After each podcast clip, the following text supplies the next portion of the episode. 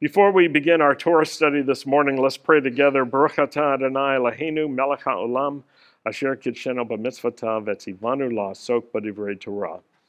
Blessed are you, Lord our God, King of the universe, who sanctifies us with his commands and commands us to engross ourselves in the words of Torah. As we read in the Torah portion this week, Moses was facing uh, a, a, whole new situation, having brought the children of Israel out of Egypt and through the Red Sea and seen the great and mighty hand of God and many miracles, no doubt. He was now facing a challenge, a problem that was, in a real sense, too big for him, and that was this.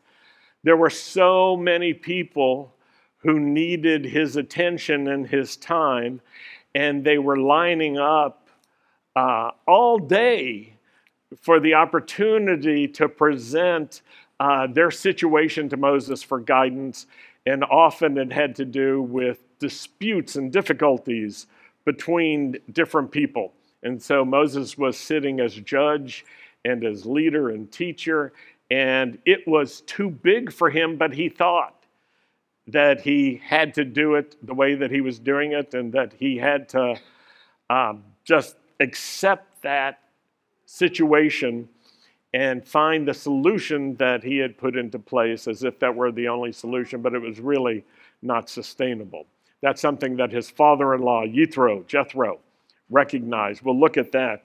But I want to ask you this question Have you ever faced a problem that just seemed too big for you to handle?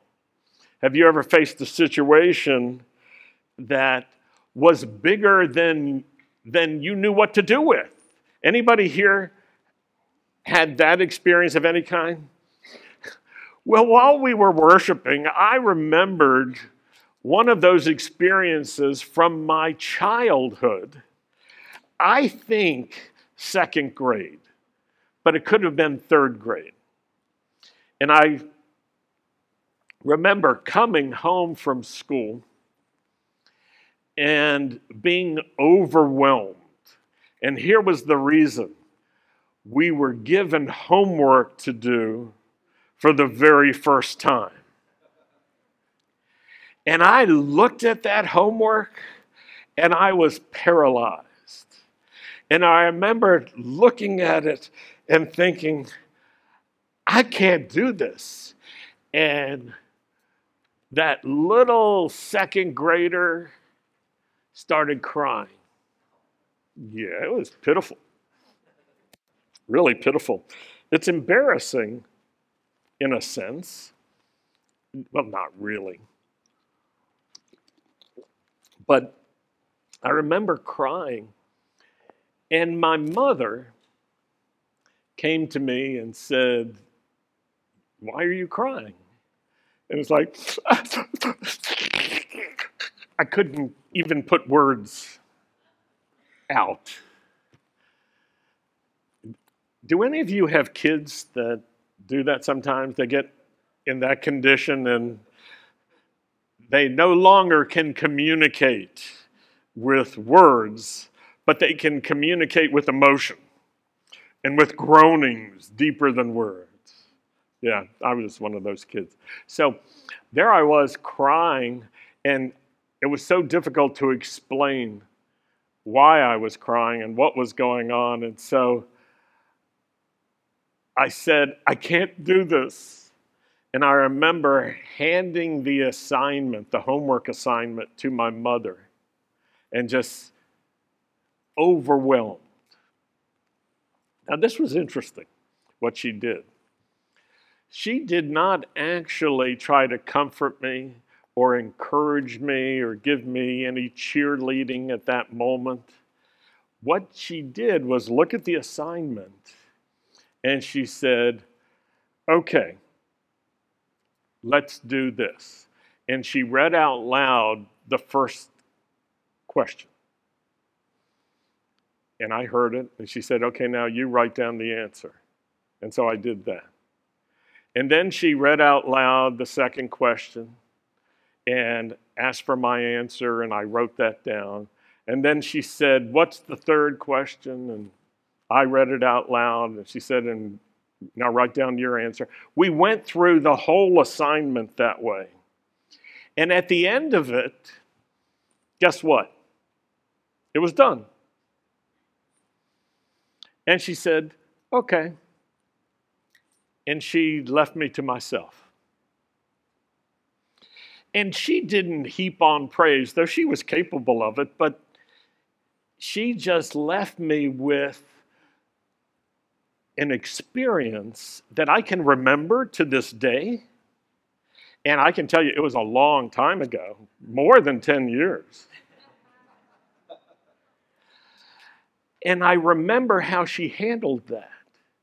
She didn't try to make me feel better through my feelings.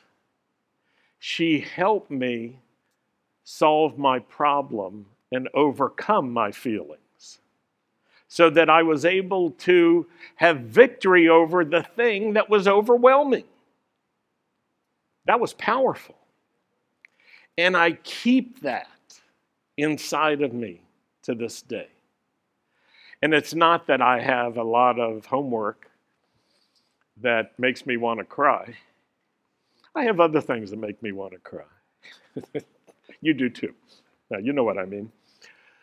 But there are situations that we all face that are just too big for us. And that's what was happening with Moses. And Moses came up with a solution that was not sustainable. It was going to be too much for him and too much for everybody. It wasn't going to work, no matter how patient and willing people were willing to be. And so Let's read in Exodus 18 how it's described. Brian Rose this morning shared with us the part of the Torah reading that is prior to this, where Moses and his father in law get together. And now, this is the next day, verse 13, Exodus 18, verse 13. The following day, Moses sat to settle disputes for the people, while the people stood around Moses from morning till evening. And when Jethro, or Yithro in Hebrew, Moses' father in law, saw all that he was doing to the people, he said, What is this that you're doing to the people? Why do you sit there alone with all the people standing around you from morning till evening? Verse 15 Moses answered his father in law, it's because the people come to me seeking God's guidance. And whenever they have a dispute, it comes to me. I judge between one person and another, and I explain to them God's laws and teachings. So Moses thought that his approach to this problem was, was obvious and even self evident. And so he took just a moment to answer Yithro's question. What are you doing? And it's like, Why are you doing it? It's like, Well, here's why. And I don't know what Moses expected, but what Yithro said was very interesting. He said, What you're doing is not good. And there are two words in Hebrew that are part of Yithro's statement that I want to teach you because they're really easy. The first one is lo. Can you say that? Lo. It sounds like L O W in English, but it's spelled like lo and behold if you were transliterating L O. But of course, it was in Hebrew, so those letters don't count, but I'm talking about the sounds. Lo. Say that with me again. Lo. Easy to say, right? Lo. The second word is tov. Tov. Everybody say that. Tov. Say it to the person next to you just to make sure they think you got it right. Tov. Tov. It's, it's easy to say these words. So in Yithro's answer are these two words, lo tov. Say that together. Lo tov. Not so hard, right? You know what lo tov means? Not good. Lo tov. Not good. That's real straightforward, isn't it? Lo tov. Now, for some of you who like to do additional studies, for instance, if you go to some of the online Bible resources and you look up the lexicons that they offer, in uh, this particular passage, you might not realize that some of the renderings in those Bible study tools leave out the word lo. And they only include in their dictionary and their lexicon the word tov. And so if you're going through it and you don't know what you're doing, but you're trying to, you might think that what Jethro said was good. But how many of you know the difference between good and not good? It's a world of difference. Lotov. What you're doing, lotov. Lotov. Verse 18, you'll certainly wear yourself out, and not only yourself, but these people here with you as well. It's too much for you. You can't do it alone by yourself. So listen now to what I have to say. I'll give you some advice, and God will be with you. You should represent the people before God. In other words, you be praying and seek their interests and their needs. Don't have them stand before you, you stand before God. And you should bring their cases to God, he says. And then verse 20, you should also teach them the laws and the teachings and show them how to live their lives and what work they should do. Now let's go through these words work they should do. Can you say that with me? Work they should do. Yeah. Verse 21 You should choose from among all the people competent men who are God fearing, honest, and corruptible to be their leaders in charge of thousands, hundreds, fifties, and ten, tens. So, this is a strategy that involves everyone learning to do their part and everyone learning to orient themselves to what God says is good, not just what they think. When people are in a dispute, you know what? Most people want to win fewer people are willing to lose because of principle. I'm wrong, and you should win.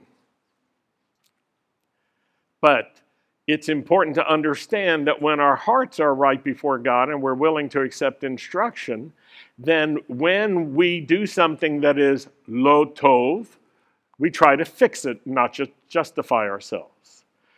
And Moses is showing us as an example that he's able to receive adjustment and he's able to learn something.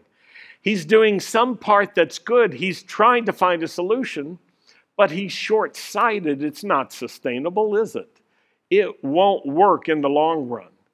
And also, it's important to understand what God is doing. God is bringing the children of Israel into a whole new era. It's no longer the era of the patriarchs where one man is the key to everything. And rather, it's the children of Israel, the tribes together, becoming a nation. It's all of them together learning. And it is hard to teach a nation all the things they need to learn in order to serve the Lord. It's just hard to learn because people want to do what they want to do. And they will pick and choose those parts of the rules and regulations and the laws that justify what they want to do. Well, we can go through this in some detail, but I want to point out something in verse 21, Jethro says, Choose from among all the people competent men who are God fearing. God fearing, that's number one. Honest, that's number two.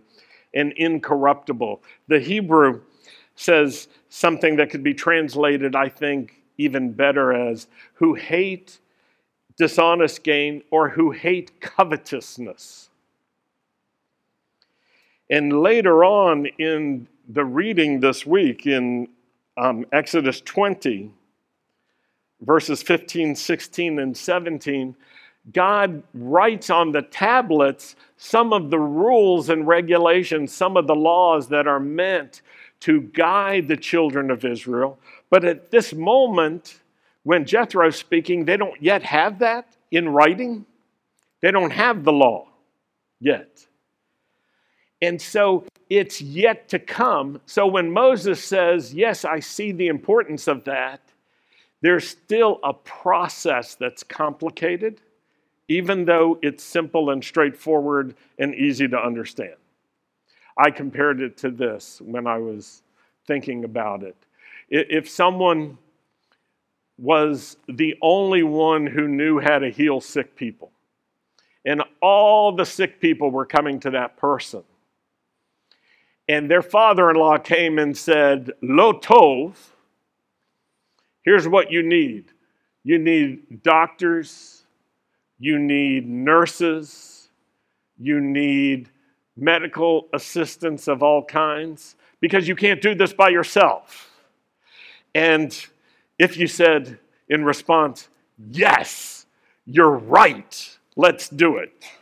How many of you know that saying yes still involves a lot of work.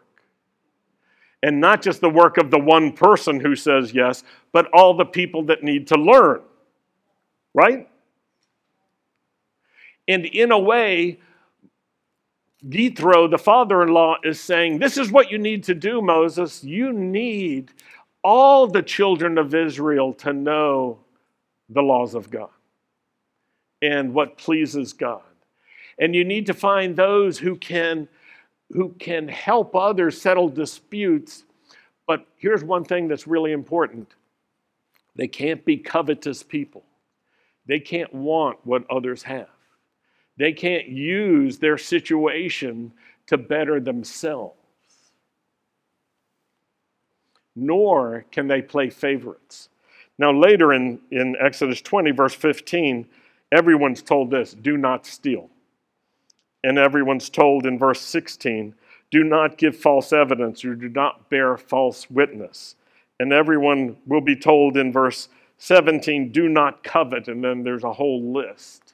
And the sages of Israel have connected all those things and say covetousness is, is a very serious sin because it may be hidden at first, but it it sets in motion scheming and plans and hidden things that end up with stealing, but they include bearing false witness, etc. And so there is instruction at this point in this Torah portion. It's given to Moses and then it will be given to Israel. And then later in Exodus 23, it says, Don't accept a bribe, for a bribe blinds those who see and twists even the words of the righteous. It can have that effect on people. And what is a bribe? A bribe is a large gift of any kind that can shape a person's attitude and perspective. And so all these judges and all these leaders are told don't receive that type of um, gift from other people because it can be used to distort your point of view, where you don't look at what you need to look at. You don't see what you need to see. Deuteronomy also elaborates on it. And it makes it very clear in Deuteronomy 16 19 that it's not just for judges and leaders that these instructions are given, but for everyone. And so there is clarity about this. And in the rest of this passage, we see that the Yithro is describing how the process can work better when there are many who have a common commitment to the laws of God and to the goals of the community, which is to live in honorable ways before God and to settle disputes. And it goes through this and it says this promise if you do this in verse 23, and God is directing you to do it, you'll be able to endure. You will be able to endure. And all these people also will arrive at their destination peacefully. So it's a very important moment. And Moses is ready to respond. He was trapped by the problem and he was trapped by the solution. And he was trapped by the problem situation and the solution that he had implemented to solve the problem. And what I really appreciate is that the Torah tells us about the inner workings. These are the things you wouldn't know about if you didn't have access to this part of the scriptures the challenges, the struggles, the difficulties, the good, the bad, the ugly. And do you know what?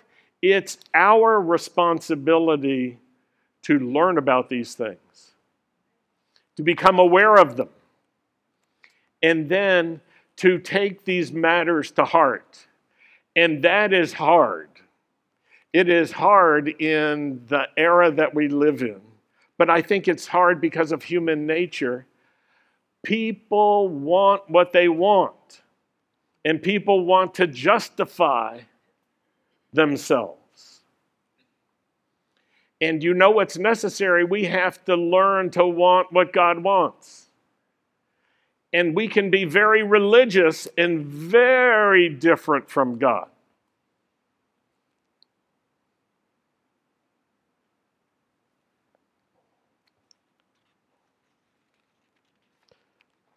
I've got like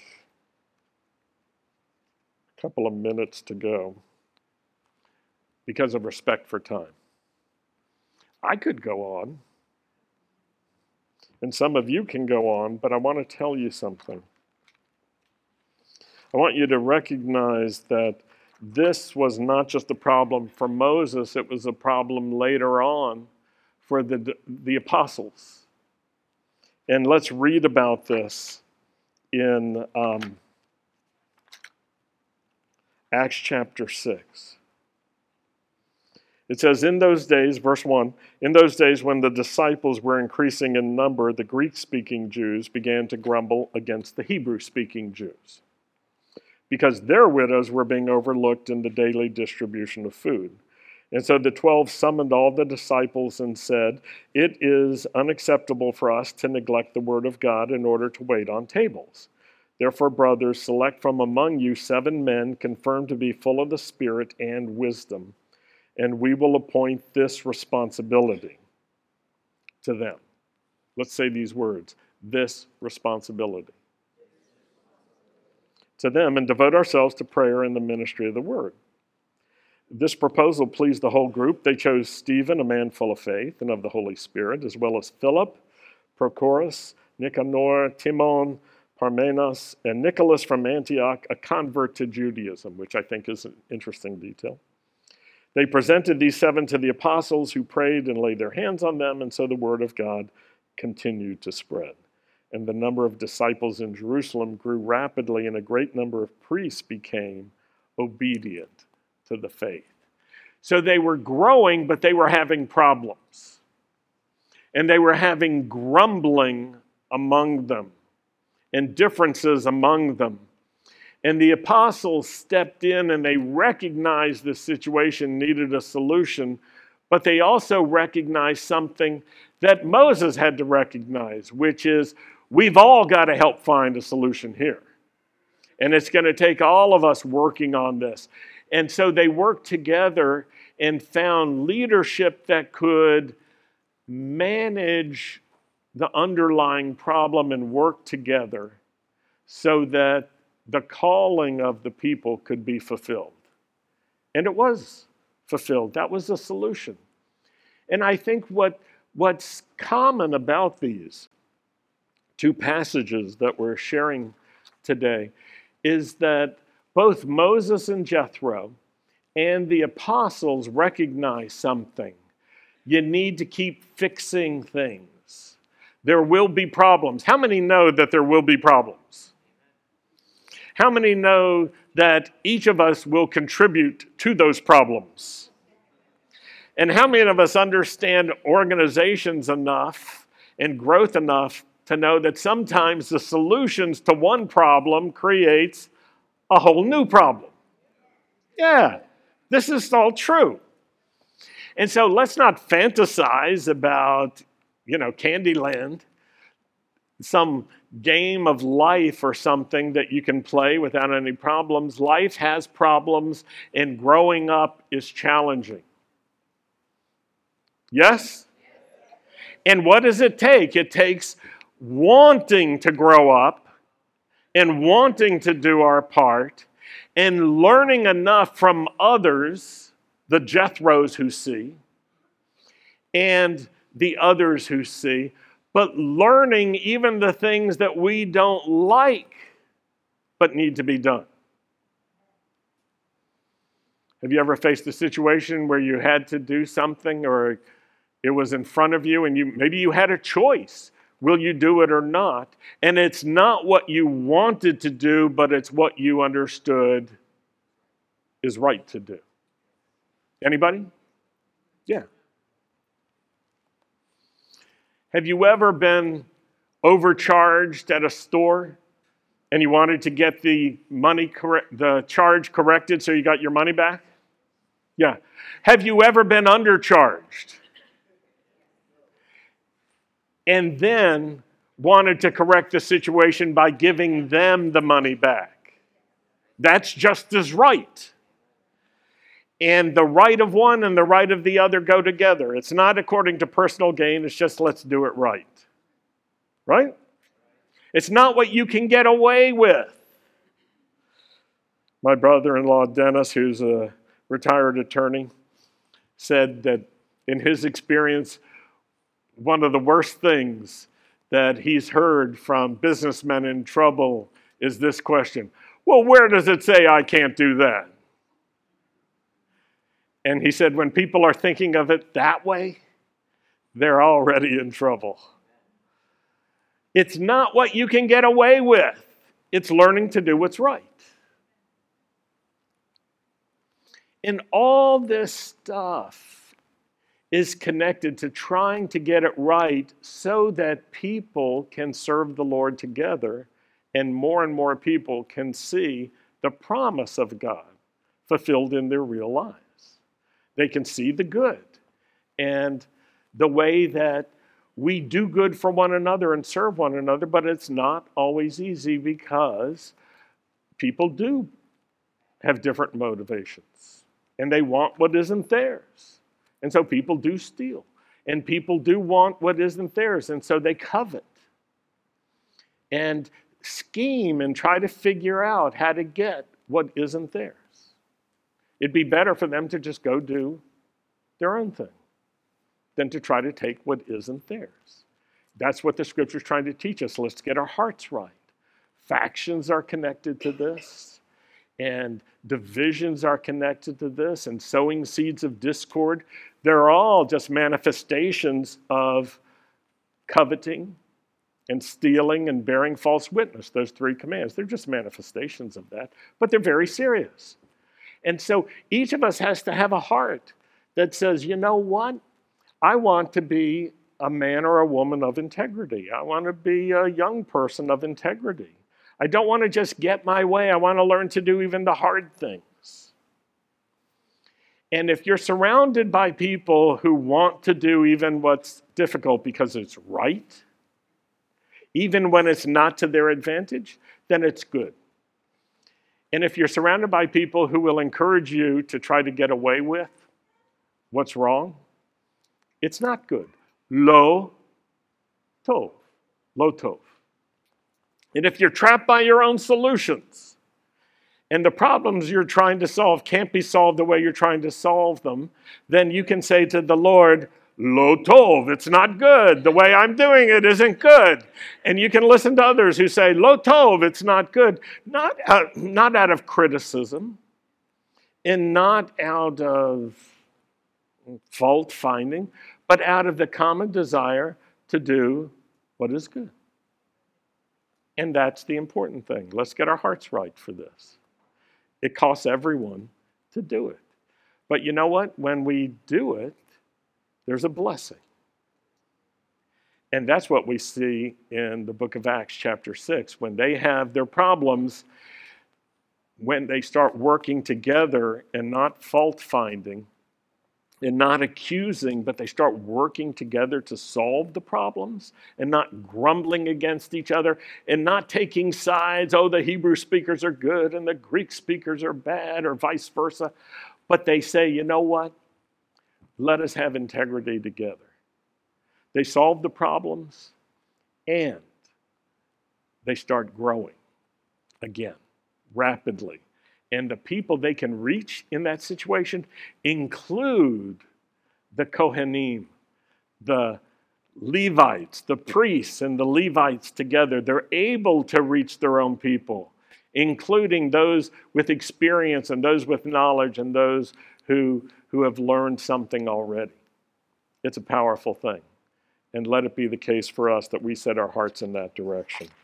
But that's all we have time for today. So let's just pray.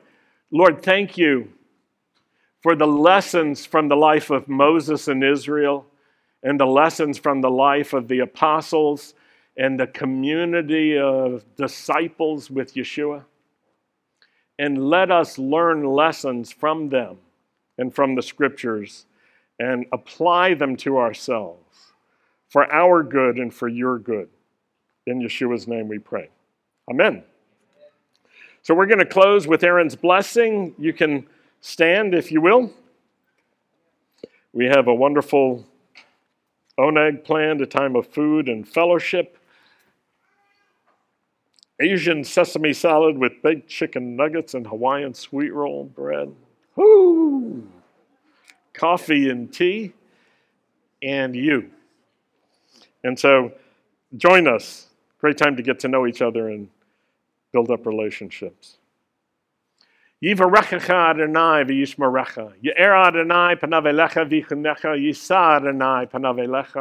V'yishmarecha. Shalom. May the Lord bless you. May the Lord keep you. May the Lord cause the light of his face to shine upon you and be gracious to you.